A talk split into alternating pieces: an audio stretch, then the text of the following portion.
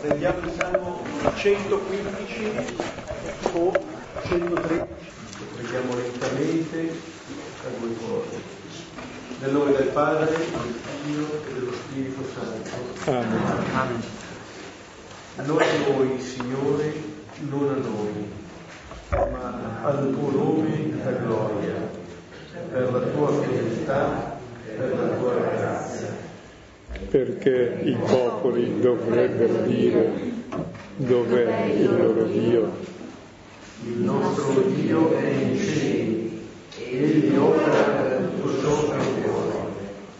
Gli idoli delle genti sono argento e oro, opera delle mani dell'uomo.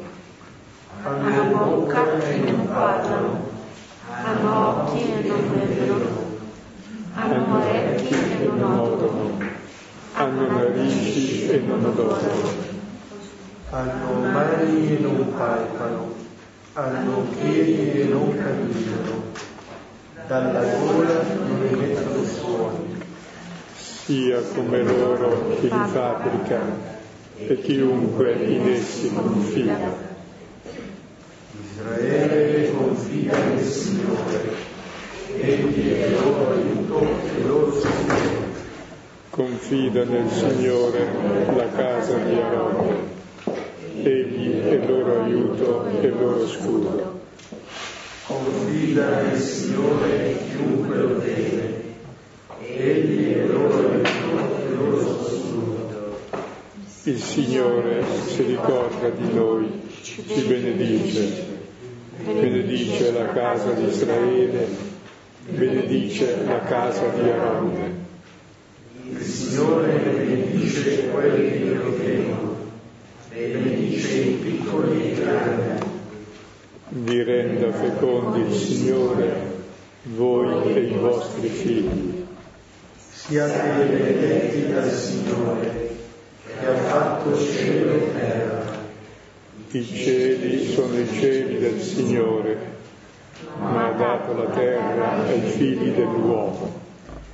Non l'uomo gloria al Signore, né quanti scendono nella tomba. Ma noi, i viventi, benediciamo il Signore, ora e per sempre. Gloria al Padre, al Figlio e allo Spirito Santo, come era nel principio, ora e nei. Un salmo che mette in evidenza la realtà del Signore in confronto agli idoli. Gli idoli che, dice il salmista, sono opera delle mani dell'uomo, poi dice sia come loro chi li fabbrica. Cioè ci si può costruire degli idoli e ci si può vendere a questi idoli, noi dobbiamo solamente pensare alle statuette che uno materialmente si costruisce, ma ci sono tanti idoli che hanno tante forme, ma sotto queste forme si nasconde eh, la nostra costruzione, ciò che fanno le nostre mani. È come se ci facessimo idolo di noi stessi, ma dice il salmista, questi idoli non hanno vita e non danno vita. E allora c'è un- una possibilità che viene presentata, che è quella della fiducia, che viene ripetuta, confida Israele nel Signore, la casa di Aronne, confida nel Signore chiunque lo teme, in un Signore che fa ciò che vuole, il Signore che dice ha fatto cielo e terra, cioè tutto. E allora in questo salmo, come se ci venisse presentato questo Signore che ama la vita e dona la vita, un Signore che crea, che ha creato tutto e che è sempre all'opera nella creazione. Un po' il senso dei segni, dei cosiddetti miracoli che si trovano nel Vangelo, è esattamente questo. Vedere all'opera questo Signore che crea la vita. È un Signore che è vivente e che desidera la vita. Il rischio può essere appunto quello di confidare in noi stessi in quello che riusciamo a fare. E il salmista ci invita a mettere la nostra fiducia in, cu- in colui che ha creato cielo e terra, in colui che ha creato ogni cosa. Il Salmo ci introduce appunto alla lettura di uno di questi segni che troviamo nel Vangelo di Marco, capitolo primo, versetti da 29 a 31.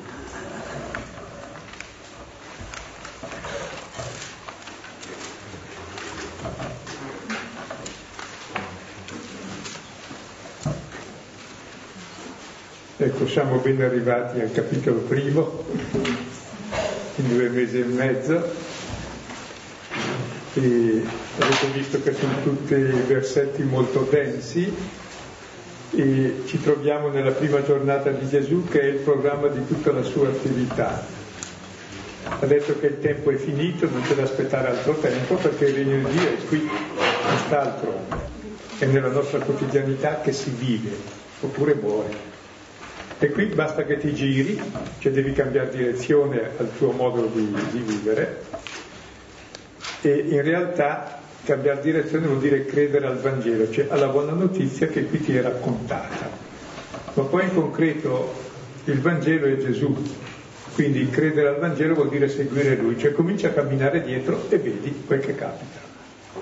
Io come faccio ad andargli dietro? Beh, gli vado dietro seguendo la sua parola da dietro una persona vuol dire seguire quel che dice.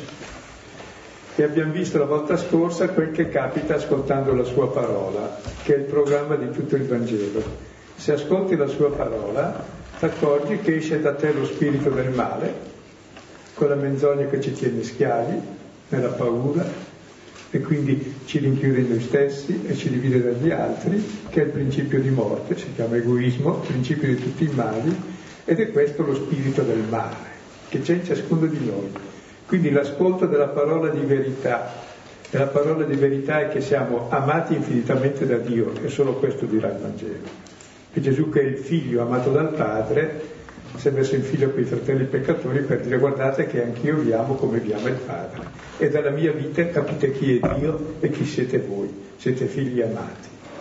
Quindi l'esorcismo è il programma di tutto il Vangelo che ti fa scoprire la tua verità di persona che la sete di essere amato è il fondamento del, di ogni esistente, anche dei nostri cani, dei gatti, di tutto, ma anche degli uomini. E tutto il male lo si fa anche per voler essere voluto bene o per sembrare meno importanti. E adesso vediamo il testo successivo e si chiude così tutto il programma di Gesù, liberati dal male, siamo liberi per il bene.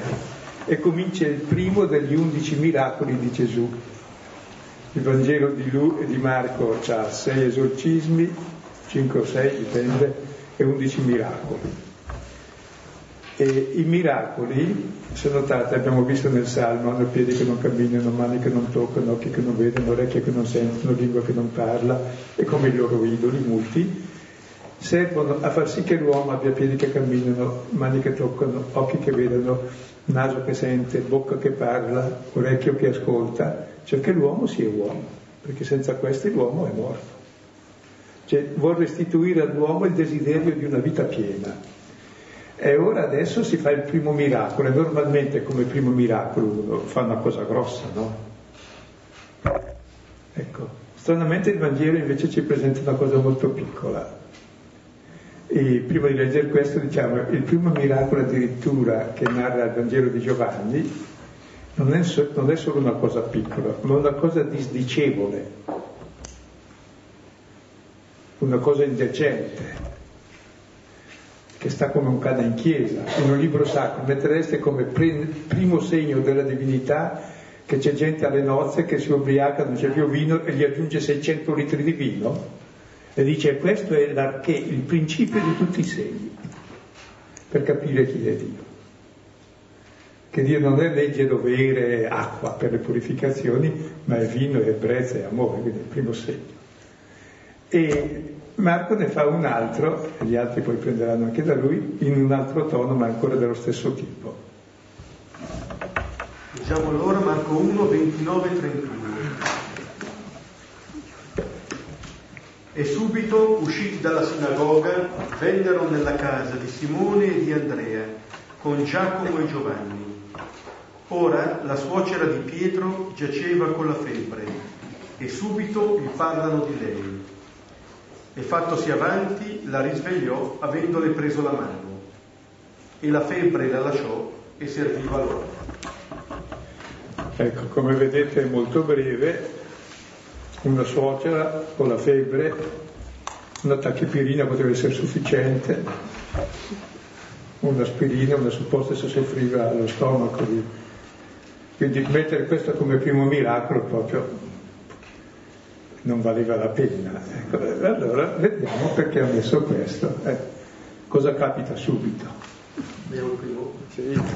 Allora leggiamo il primo, subito usciti dalla sinagoga vennero nella casa di Simone e di Andrea, con Giacomo e Giovanni.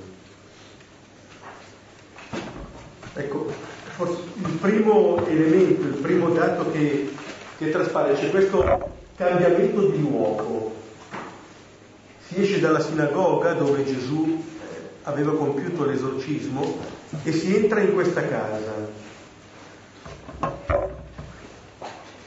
sono due, due, luoghi molto significativi, quello che viene lasciato e quello in cui si entra, la sinagoga e la casa di Simone e di Andrea, può essere prefigurata un po' anche quella che la guardia militare, la chiesa, però il fatto che si lasci, un, si lasci un luogo e si entra in un altro dice che Gesù vive con continuità la sua vita.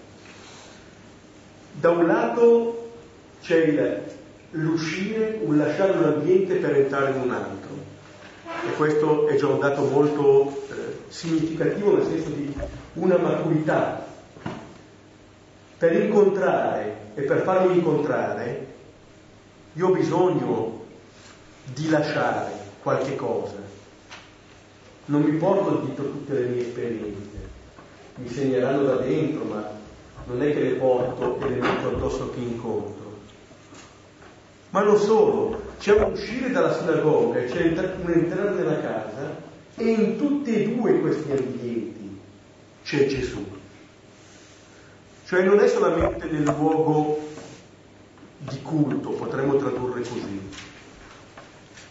ma nel luogo dove vivo. Noi forse siamo abituati a pensare che il Signore lo incontriamo particolarmente in luoghi precisi o in momenti precisi. Ci stiamo avvicinando al Natale quando nel Vangelo di Luca il, viene descritta l'annunciazione a Zaccaria della nascita di suo figlio, questo avviene a Gerusalemme, nel Tempio, nell'ora dell'incenso è proprio l'uomo che entra nella casa di Dio e riceve l'annuncio. Ma quando viene descritto l'annuncio a Maria, si parla della casa di Maria a Nazareth in Galilea. Lì arriva il Signore. Come dire, non c'è bisogno di andare chissà dove. Basta che apra gli occhi lì dove sono, anche a casa mia. Arriva. Dalla sinagoga arriva nella casa di Simone e di Andrea con Giacomo e Giovanni. Tra l'altro questa casa è molto importante nel Nuovo Testamento perché risulta che è nata anche una prima chiesa lì nella casa stessa di Pietro e nello stesso Vangelo viene fuori altre volte la casa che sostituisce di fatto la casa, sostituisce la sinagoga. Cioè il vero luogo di culto non è più un luogo le chiese sono state inventate dopo, ma la parola chiesa vuol dire l'assemblea, cioè l'insieme della gente, perché per noi non c'è più il Tempio, il Tempio è ciascuno di noi. Siamo il Tempio di Dio e la nostra relazione con gli altri formano il nuovo Tempio, il nuovo edificio di Dio. Per cui la casa, che è il luogo delle relazioni, è tipica dell'uomo, la casa è la tua identità umana, tua famiglia, i tuoi genitori, il tuo rapporto, è lì che si vive divinamente, è lì la Chiesa, è lì il Tempio di Dio. Quindi è importante la casa questo scivolamento dalla sinagoga alla casa, alla quotidianità. E questa casa verrà fuori, vedremo ancora nel Vangelo al capitolo 9, la stessa casa, così ci farà capire questo testo, dove ci sono i primi quattro. I primi quattro, cioè a muoversi non è solo Gesù. Gesù si muove con Simone, Andrea, con Giacomo e con Giovanni. È una comunità. Voglio dire che il, il fine non è tanto che Gesù adesso arriva, fa il segno e mostra così la sua grandezza. Così come quando ha chiamato i suoi, chiamando queste due coppie di fratelli, ha fatto vedere dietro di lui diventa possibile vivere relazioni di fraternità, questa è la nostra vocazione, così anche adesso si muove con queste persone. Come dire che si sta costruendo una comunità, si stanno costruendo relazioni a partire da queste due coppie di fratelli. Questa è un po' la meta. Cioè, quando si parlava prima della restituzione dell'uomo a se stesso, alla pienezza di sé, non è perché si crea l'uomo quasi autosufficiente, ma si crea l'uomo capace di relazione. Hanno bocca e non mangiano, hanno occhi e non vedono, hanno orecchi e non odono, cioè sono chiusi.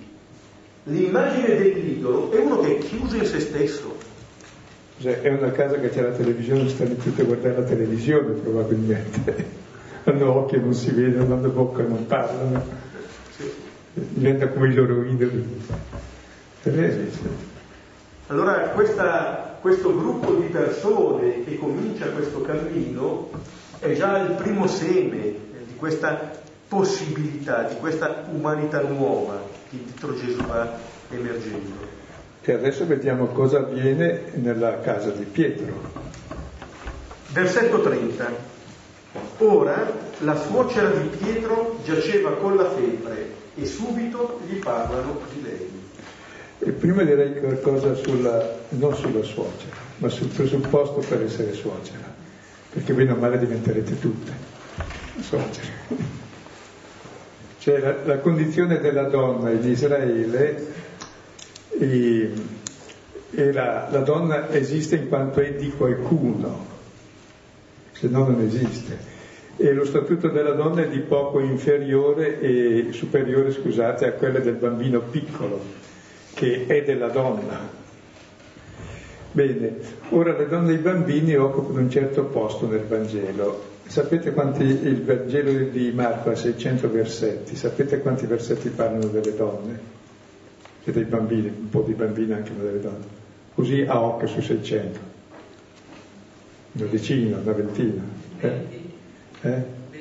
E la persona più, più, spinta diceva 20, in realtà sono 100. Eh? E poi occupano i posti chiave, qui il primo miracolo, poi chiude, inizia la vita pubblica di Gesù e la chiude con la vedova e Gesù chiama guardate qui non che con le ampie vesti, eccetera. Poi dopo la passione inizia con l'unzione di Betania e la crocifissione termina con le donne, la sepoltura termina con le donne, la risurrezione termina con le donne, inizia con le donne e termina con le donne che vanno annunciare agli apostoli. Poi in mezzo a altri punti salienti, capitolo quinto, troviamo eh, l'emorruista e la figlia di Gairo e poi la pagana. E poi c'è anche però la donna che ha a che fare con gli uomini, allora diventa l'anima bestiale dell'uomo, c'è Erodiade. Ecco. Comunque occupa i punti chiavi del Vangelo. E la donna ha quella caratteristica di essere di, che è lo statuto fondamentale di Dio. Dio è relazione, la relazione vuol dire essere dell'altro, il padre è tutto del figlio, il figlio è tutto del padre, lo spirito è di tutti e due. È l'amore la relazione. Quindi quella che noi consideriamo debolezza in realtà è lo statuto ontologico, è tu, il tuo essere è essere dell'altro, essere relativo all'altro. Mentre per noi in realtà questa relazione è relazione di sudditanza, la donna è schiava anche il bambino tutto sommato dell'uomo non ha diritto di testimoniare, certe leggi non le può osservare, deve osservare certe leggi di esclusione semplicemente. Questo era lo statuto. Se poi uno è suocera, eh, ancora un po' di più. Se poi c'è la febbre, a cosa serve? Ecco, è bello che come primo miracolo prenda questo, la suocera. Sì, sulla suocera. Mi... Il fatto che sia la suocera di Pietro vuol dire anche che Pietro aveva una moglie. Eh? E allora in questi versetti ci vengono dette anche eh, le relazioni in maniera molto concreta, molto esplicita. Cioè Gesù entrando in questa casa entra in un mondo di relazione. Prima viene detto, viene ricordato ancora Andrea, che è il fratello.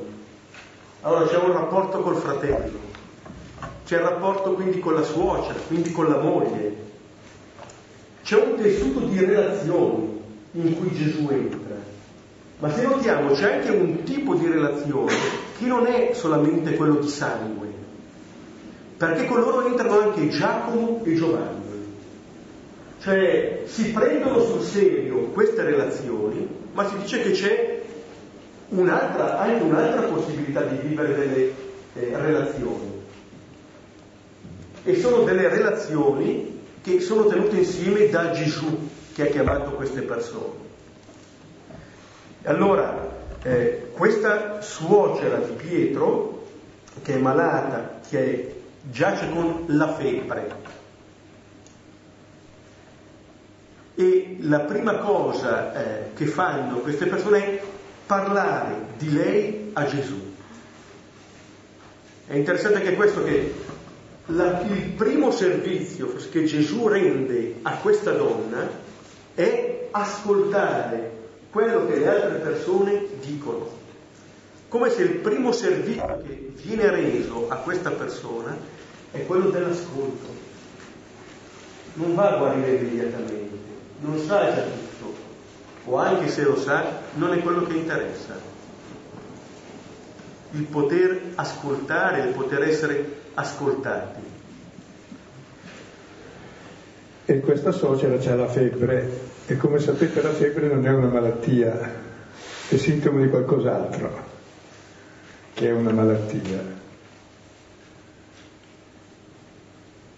Quale sarà stata la malattia di cui questa febbre è il segno?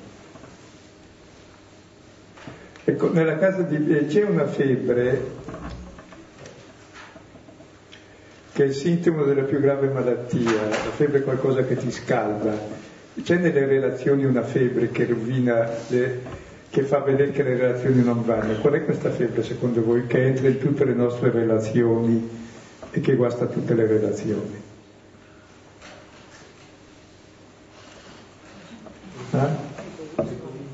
Egoismo che è tradotto in possesso, altre parole si sono tutte giuste. Ah, gelosia. E tutto questo perché, se voi guardate al capitolo 9, al versetto 33, siamo ancora in questa casa, Gesù aveva predetto per la seconda volta il suo destino e loro discutevano l'un l'altro chi era il più grande tra di loro. E poi arrivati in casa Gesù domanda a questi che erano lì, cosa discutevate lungo la strada? Facevano, perché avevano discusso su chi era il più grande. Cioè la loro febbre è quello che ognuno vuole prevalere sull'altro. È questo che rovina tutte le relazioni in casa, fuori casa. Essere più grande vuol dire non accettare se stessi. E quindi tanto meno l'altro.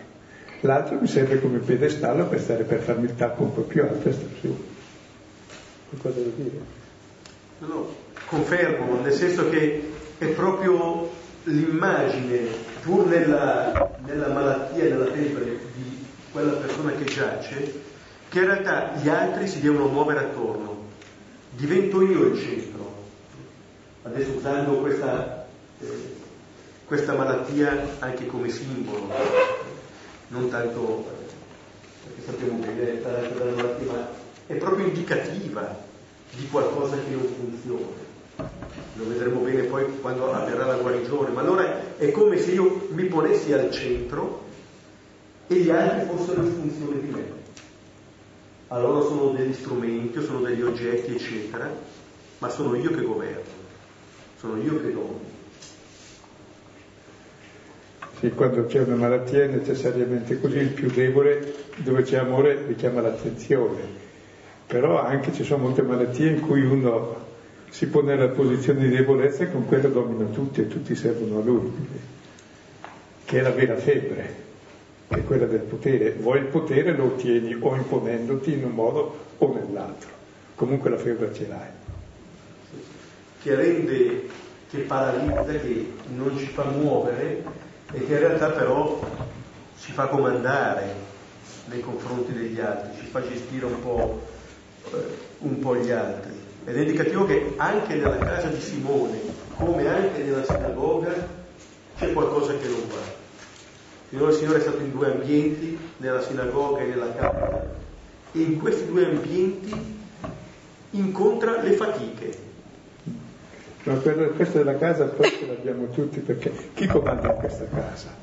E anche in ogni relazione, chi ce l'ha in mano la relazione? Cioè, è tremendo, è come c'è questa febbre che guasta tutte le relazioni tra marito e moglie, da fidanzato e fidanzata, tra amici, all'interno della famiglia, è ciò che distrugge la casa, stare insieme. Il voler prevalere sull'altro, che è lo stesso spirito che stava Pietro in sinagoga ma che è esploso. È ciò che guasta le nostre relazioni. E tra l'altro anche nella Chiesa, cos'è che guasta la Chiesa, oltre che le nostre famiglie? La sete di potere. Non c'è da meravigliarsi, siamo nella casa di Pietro. La cosa interessante è che qui subito gli parlano di lei, mentre nel versetto che ricordava prima Silvano 9.33, che rivedremo, tacciono quando riguarda loro stessi, quando riguarda qualcun altro subito dicono che alla febbre che è presa da questa malattia. Poi quando si accorgono che quella febbre probabilmente è contagiosa, per cui ce l'hanno un po' tutti, allora tacciono. È come se non si riuscisse a parlare in termini espliciti, a prendere consapevolezza perlomeno delle dinamiche che ci sono. E invece il tacere. Qui forse l'aspetto positivo del fatto che parlino subito di lei a Gesù è che forse al centro dell'attenzione di questa casa vogliono mettere chi in quel momento ha più bisogno. E allora non è Pietro, non è Andrea a essere al centro, è quella persona che ha bisogno. Ecco, andiamo avanti allora e vediamo cosa fa Gesù. Versetto 31. E fattosi avanti, la risvegliò avendole presa la mano, e la febbre la lasciò e serviva loro lo dividiamo in due parti, prima che si fa avanti. Come se Gesù non avesse timore, Gesù si avvicina, è lui che colma le distanze, anche di fronte alla febbre, a questa realtà che non va, è lui che si avvicina. Sulla febbre sono rimasti un passo indietro ancora. Io penso che Pietro e Andrea abbiano parlato di questa febbre perché avevano la febbre, spiego, per scusarsi che non potevano fare l'accoglienza che desideravano. Cioè, volevano fare una bella accoglienza, facciamo brutta figura con Giacomo e Giovanni, che invece hanno anche i gargioni domestici, abbiamo qui la suocera a casa, scoprono che c'è la febbre, dice scusa maestro, ma... E credo c'è anche questa, la loro febbre di, far brutta figura, di non fare brutta figura in fondo, che gliene parlano subito non possono tacere perché ormai sono lì. Però ecco, e vediamo cosa fa Gesù. Il fatto che vada incontro, eh, Gesù che si fa avanti, è un po' la, l'immagine che forse ci lasciava anche il salmo che abbiamo pregato all'inizio. Con questa, eh, questa vicinanza del Signore, questo fatto che Lui, che dopo aver ascoltato si avvicina.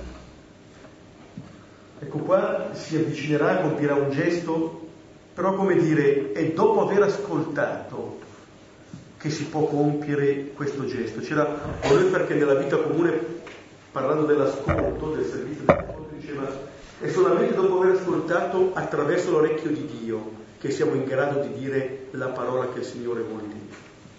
Cioè, è dopo che io ho assunto la condizione di questa persona che posso dire o fare qualcosa che sia in sintonia con quello che il Signore può. Il primo servizio che ha reso è questo eh, dell'ascolto. E poi fa una strana, se un malato dorme gli fa bene, no? Lui va a risvegliarla. Tra l'altro la parola risvegliare sapete cosa vuol dire, no? E vuol dire risuscitare. La stessa parola che si userà per Gesù, cioè la risuscita. Perché noi passiamo dalla morte alla vita se amiamo i fratelli. Se siamo chiusi nell'egoismo siamo morti. Quindi è un gesto di risurrezione. È segno di risurrezione, vale più di risuscitare i morti quel che farà questa donna. Ha bisogno di essere risuscitata da questa tomba che è la febbre, che questa donna poi rappresenta, fa da specchio a tutti quelli che sono lì, che se la troveranno ancora al capitolo 9 la febbre, stanno proprio litigando su quello. Risuscita. Sì, la rimette in piedi, la restituisce a se stessa, come se la, la ricreasse attraverso questa, attraverso questa risurrezione e la risuscita prendendole la mano. Ecco, uno degli aspetti di questo gesto è, come si diceva prima, se questa febbre è ciò che mi divide e ciò che mi separa, la mano di Gesù che prende la mano di questa donna ristabilisce una relazione, un contatto. Si fa avanti anche in questo modo Gesù. In un certo senso strappa dalla solitudine questa persona. Un primo aspetto di questo, prendere la mano. Poi è bello questo prendere che in greco serve proprio impadronirsi, si impadronisce della sua mano. E la mano cosa significa? È il potere che ha l'uomo. Noi con la mano facciamo tutto, con la mano lavoriamo, con la mano mangiamo, con la mano uccidiamo, con la mano accarezziamo. Eh, la, eh, la mano rappresenta le possibilità che abbiamo. Ecco, lui con la sua mano ci dà le sue possibilità, che è quella di essere liberi dalla febbre. Quindi è bello questo, prendere la mano e risvegliarla proprio perché le dà il suo potere di vita anzi si dice che la risvegliò dopo averla presa per mano, l'azione precede in greco. Per cui la causa che risuscita è perché la sua mano ormai è diventata la mano sua, ha le sue stesse possibilità.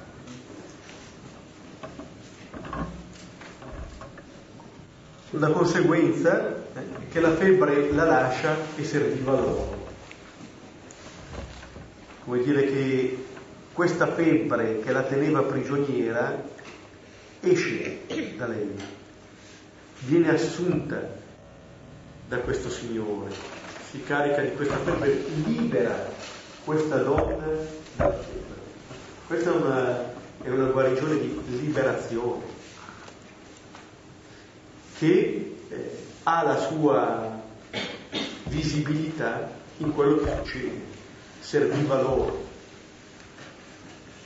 e ascolta, circa il servire mi interessa un po' una storia perché eh, cercavo di capire perché termina così serviva loro e allora ho letto un po' gli autori antichi quando iniziavo a studiare Marco e gli autori dicevano, beh, eh, come anche Gerolamo, diceva, è segno che era guarita se si mette a servire, no? Che la donna deve pur servire. No? E altri più evoluti fino a quando sono arrivato a vedere Schweitzer che diceva che il servire è tipico della sequela femminile, cioè le donne devono servire nella Chiesa. Oh. Il che mi ha fatto venire un sospetto, che Gesù fosse donna, perché l'unica definizione che dà di sé, io sono in mezzo a voi come colui che serve. Voi sapete che il figlio dell'uomo non è venuto per dominare, ma per servire cioè, in questo servire c'è tutto il programma di Gesù. Che cos'è il servire? Il servire potremmo tradurre con l'amare. È quello che si, si nota che la guarigione di questa donna fa tutt'uno con la possibilità di servire.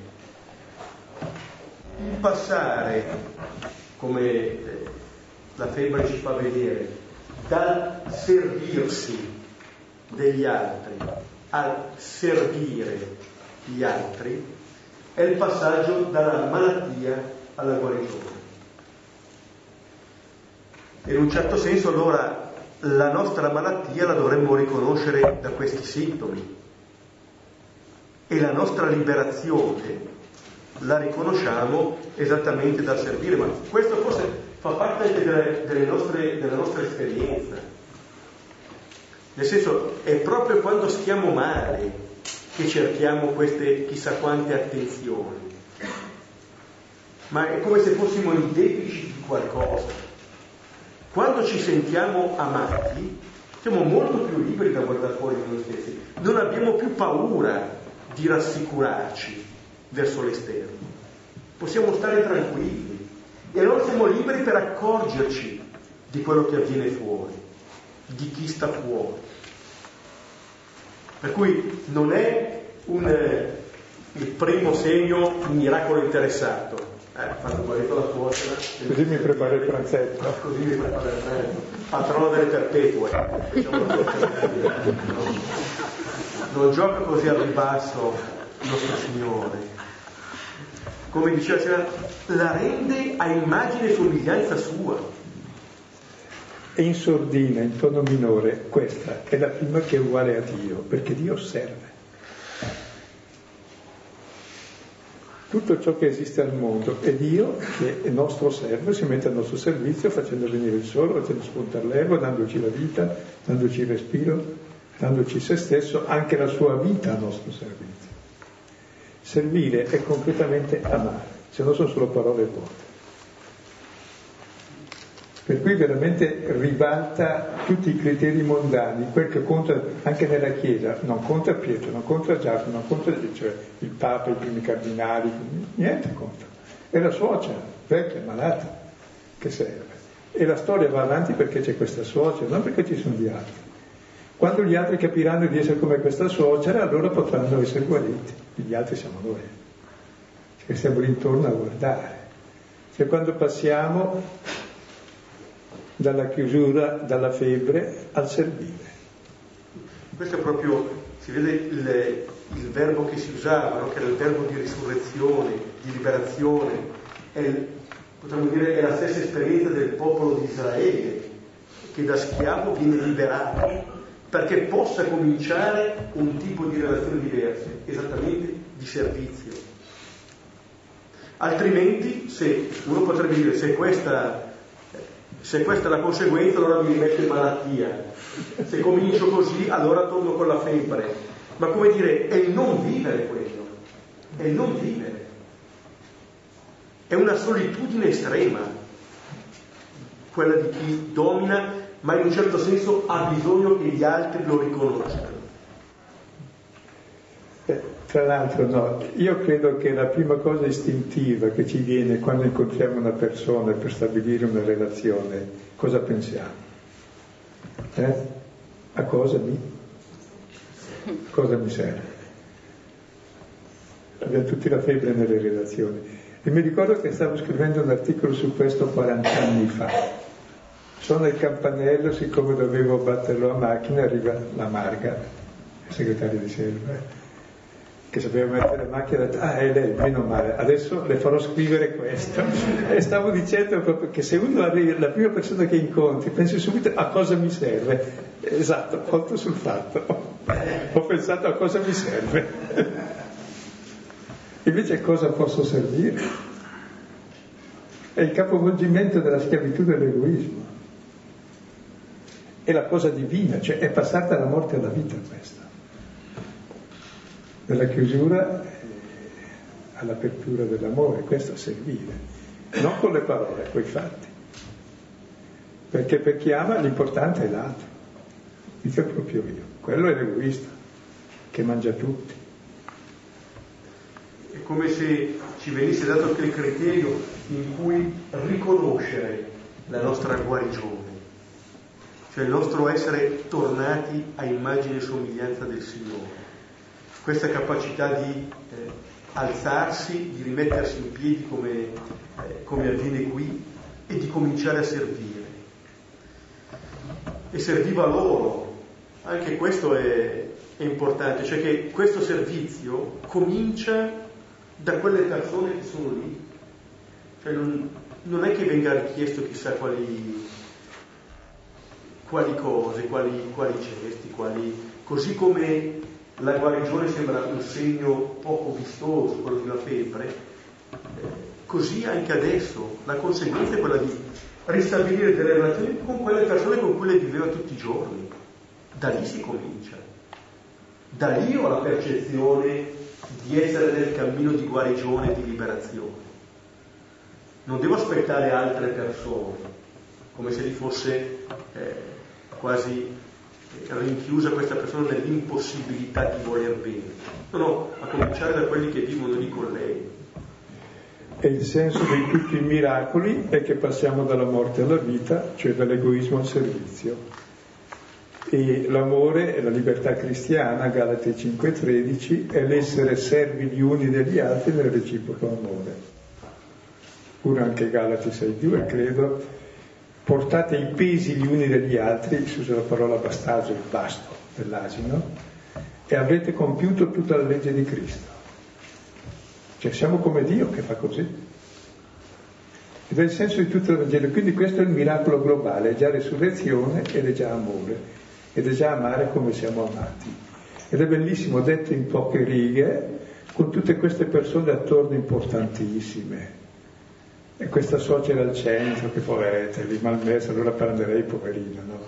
E poi hanno capito così bene i traduttori e gli esegeti che ha sbagliato anche la traduzione. In genere si dice e si mise a servirli.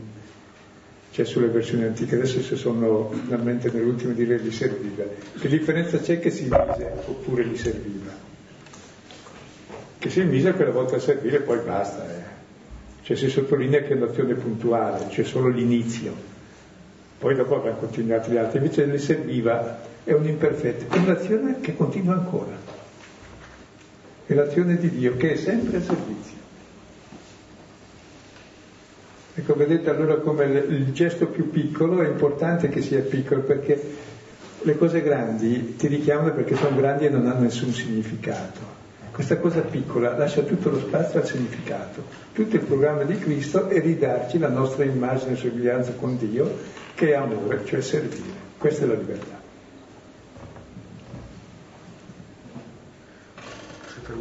Eh, una piccola nota ancora, no? Io ammiro molto l'autore che ha avuto l'acume e di porre all'inizio questo fatto così insignificante per abituare il nostro occhio a leggere quelle cose piccole che non fanno cronaca.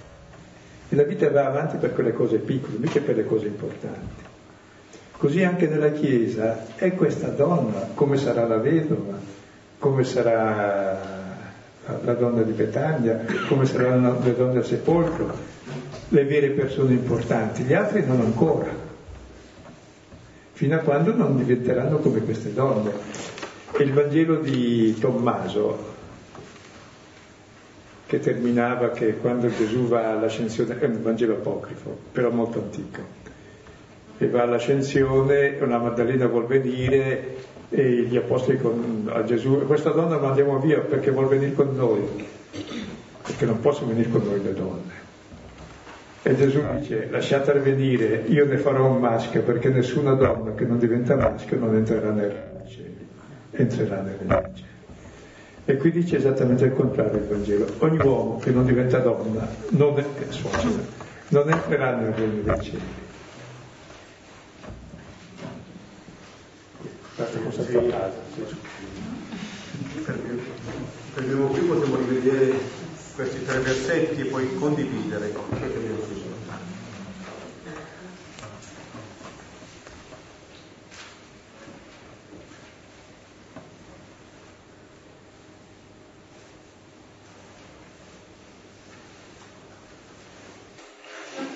L'ha presa per mano. Eh? Che l'ha sollevata e l'ha presa per mano. Ed è stato vicino, insomma, è stato... Mm l'ha presa per mano e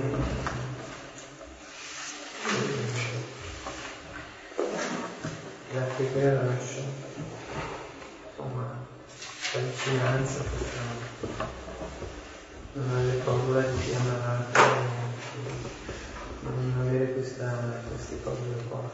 Mm.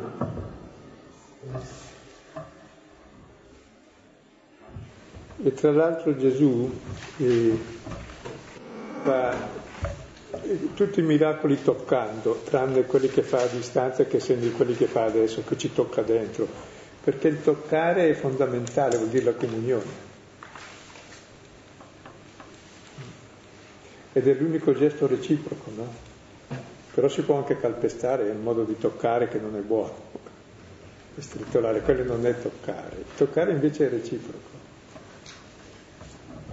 Qui però c'è qualcosa di più, non è un toccare, è proprio si impadronisce della mano, cioè vuol dire che quella mano che non serviva perché era, aveva la febbre, era nell'egoismo, adesso ha un nuovo potere di una nuova mano che è a servizio della vita e dell'amore. Quindi la, la mano della suocera diventa la mano di Cristo, cioè il potere stesso di Dio, quello di servire.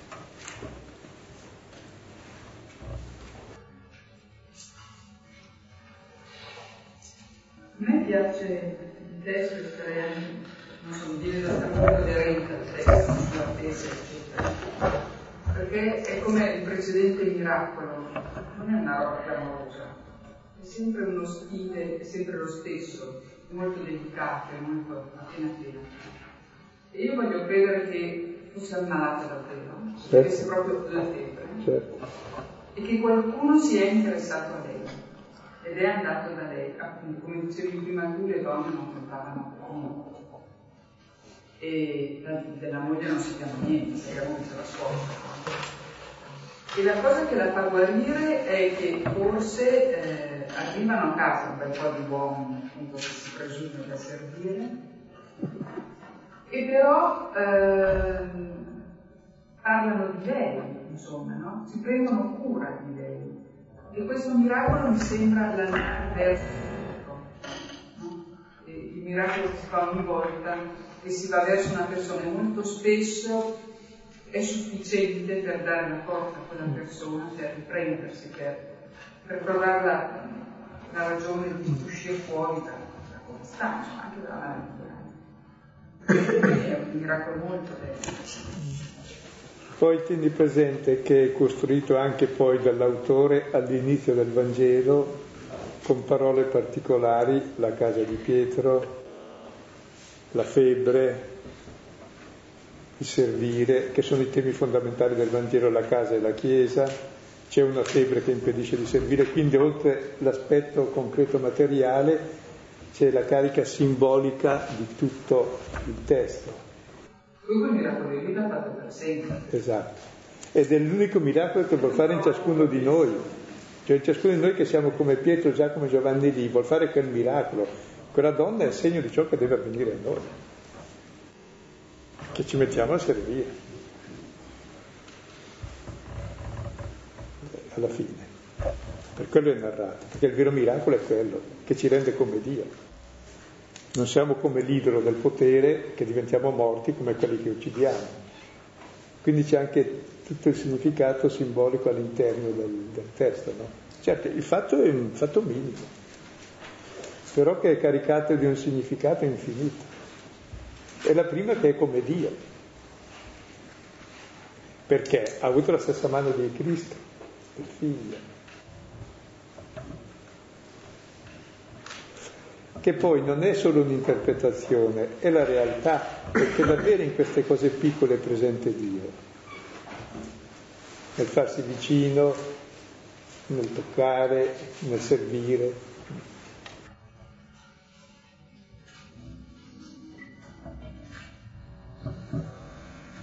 A me colpisce la nostra strana lettura, politica, però mi colpisce come Pietro lascia entrare Gesù nella sua nel senso che eh, mi sembra che si lascia si lascia entrare viene a incontrare proprio mondo, non solo il bello si possa vedere, ma incontra me, incontra le relazioni, incontra la fede e cioè mi, mi piace stare a questo perché mi sembra proprio che, che accolga tutto in me, cioè sia il bello che il buono.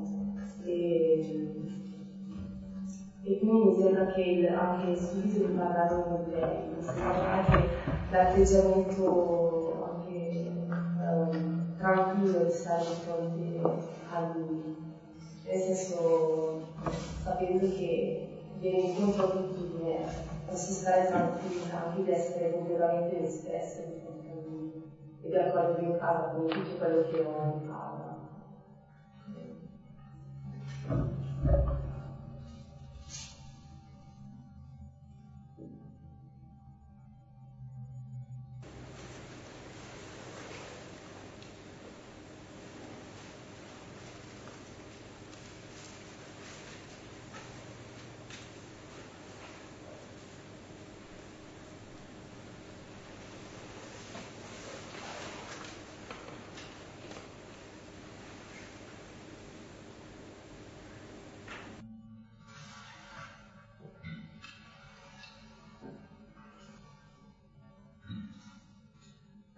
casa. come nella vita mm,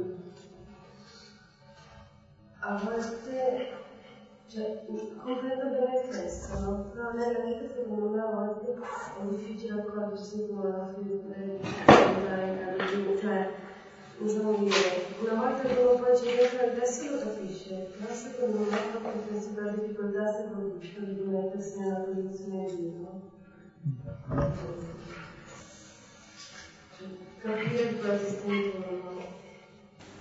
Ma il bello di questo testo è che sono Pietro, Giacomo, Giovanni e Andrea che parlano della febbre della suocera che ce l'ha, davvero. Poi saranno loro che hanno la, hanno la febbre vera, ma allora tacciono. Vedono la febbre reale dell'altro e, dice, e lo dicono anche per dire, eh, scusa, vedi, non possiamo fare molto di preparativi perché quindi hanno compassione per questa. Ma poi quando entra in casa e Gesù li interroga di cosa parlavate lungo il cammino, avevano litigato su chi era il più grande, tacevano e sono ancora questi quattro.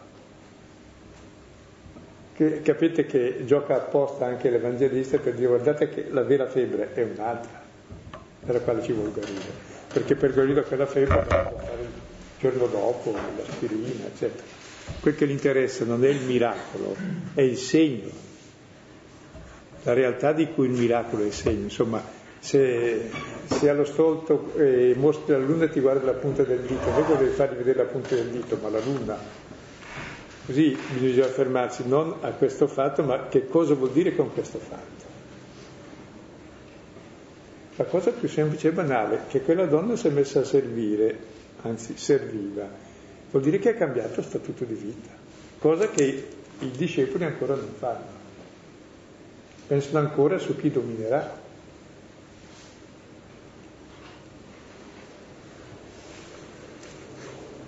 Quindi, eh, sì, sì. come individuare la mia febbre? Eh. Quando uno mi scoccia lo vedo subito io. No? Quando scoccio io lo vedo gli altri. Cioè, credo che l'altro ci fa da specchio perché siamo tutti uguali, abbastanza. Qualcuno è più uguale.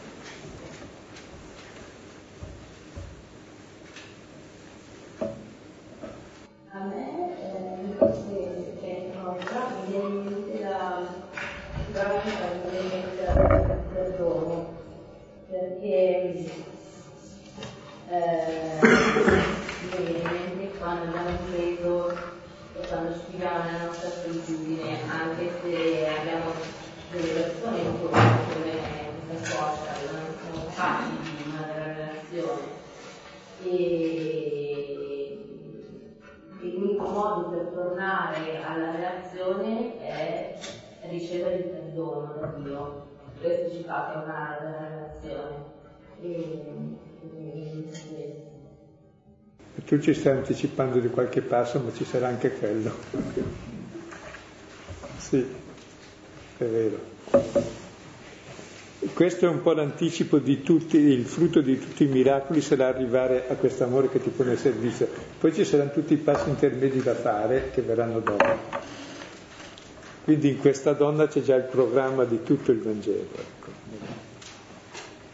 Cosa vuol fare? Vuole attivare in noi progressivamente questa capacità di servire. Però prima dovranno guarire i piedi per andare verso l'altro, guarire gli occhi per vedere chi è l'altro davvero, ascoltarlo per capirlo e comunicare. Cioè. Punto d'arrivo però è servire.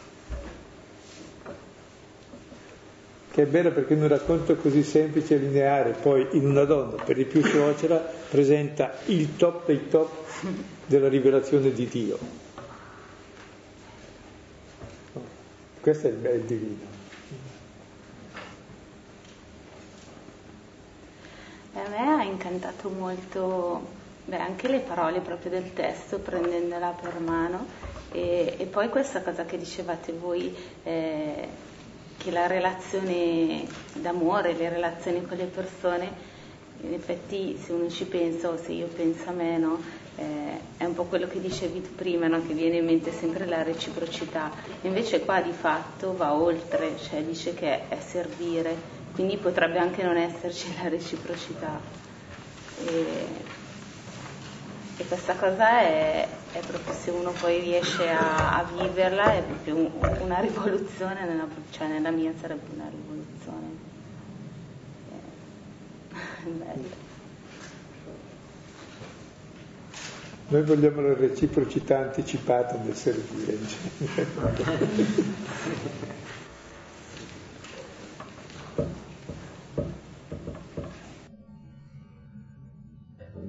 problema alla fine, ho capito, è quello che prima dobbiamo vedere la nostra febbre, cioè il problema è quello di questo testo, cioè vedere la, la propria di febbre piuttosto che... E direi anche il bello di questo testo, secondo me, a questo punto, è che fin dall'inizio ci apre la prospettiva di un risveglio, di un risuscitare a una vita nuova, che è quella di sapere amare e servire. Così siamo veramente uomini liberi, siamo immagine di Dio. Quindi vuole suscitare in noi la cosa più profonda, cioè il desiderio di amare in fondo. Allora ci sarà in mezzo tutta l'esperienza di essere amati per poter amare e sarà il seguito del Vangelo. Che culminerà sulla croce dove testimonia il suo amore e allora riusciamo a capire.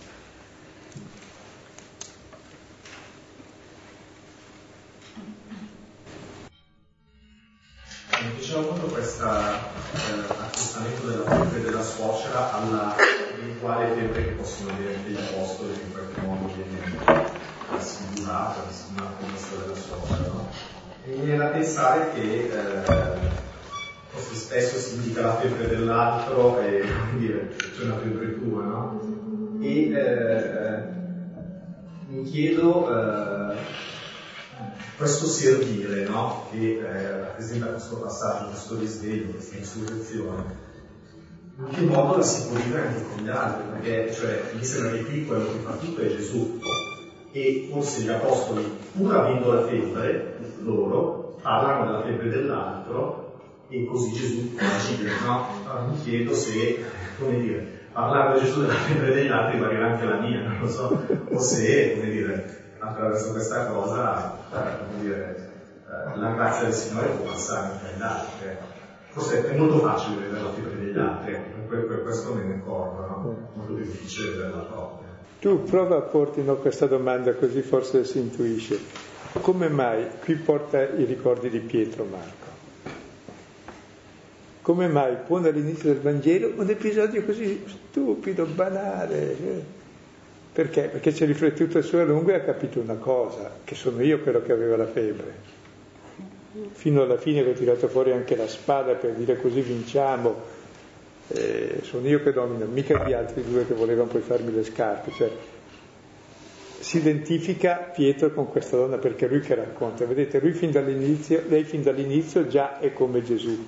Io non, non lo sono ancora adesso ed è la stessa funzione che il Vangelo ha verso di noi, cioè Pietro l'ha raccontato a Marco e Marco a noi per dirci guarda che stando lì anche noi ci vediamo in quella suocera.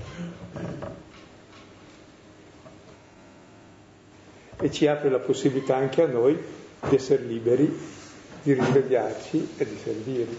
Però qui è il programma iniziale, quindi vuol dire che c'è tutto il cammino, no? E mostra già la meta del cammino e arrivare a questo risveglio, in cui il mondo cambia, in cui il mondo da inferno diventa paradiso. perché un mondo dove ognuno si vuole servire degli altri vuol dire che ci si scanna l'un l'altro. Un mondo in cui ci si serve gli uni gli altri vuol dire che siamo tutti serviti, riveriti amati ed è una vita fraterna divina, insomma, è l'unica vita possibile. Quindi è da prospettiva di tutti, insomma.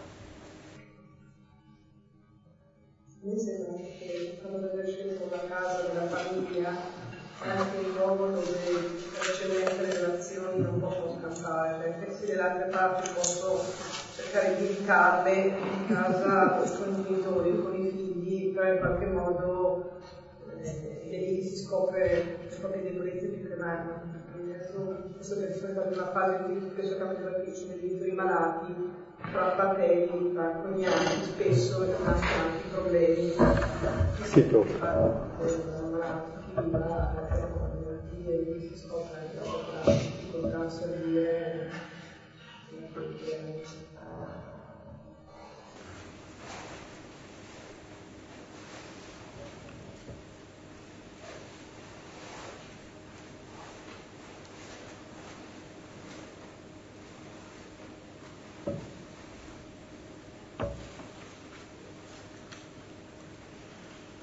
Bene.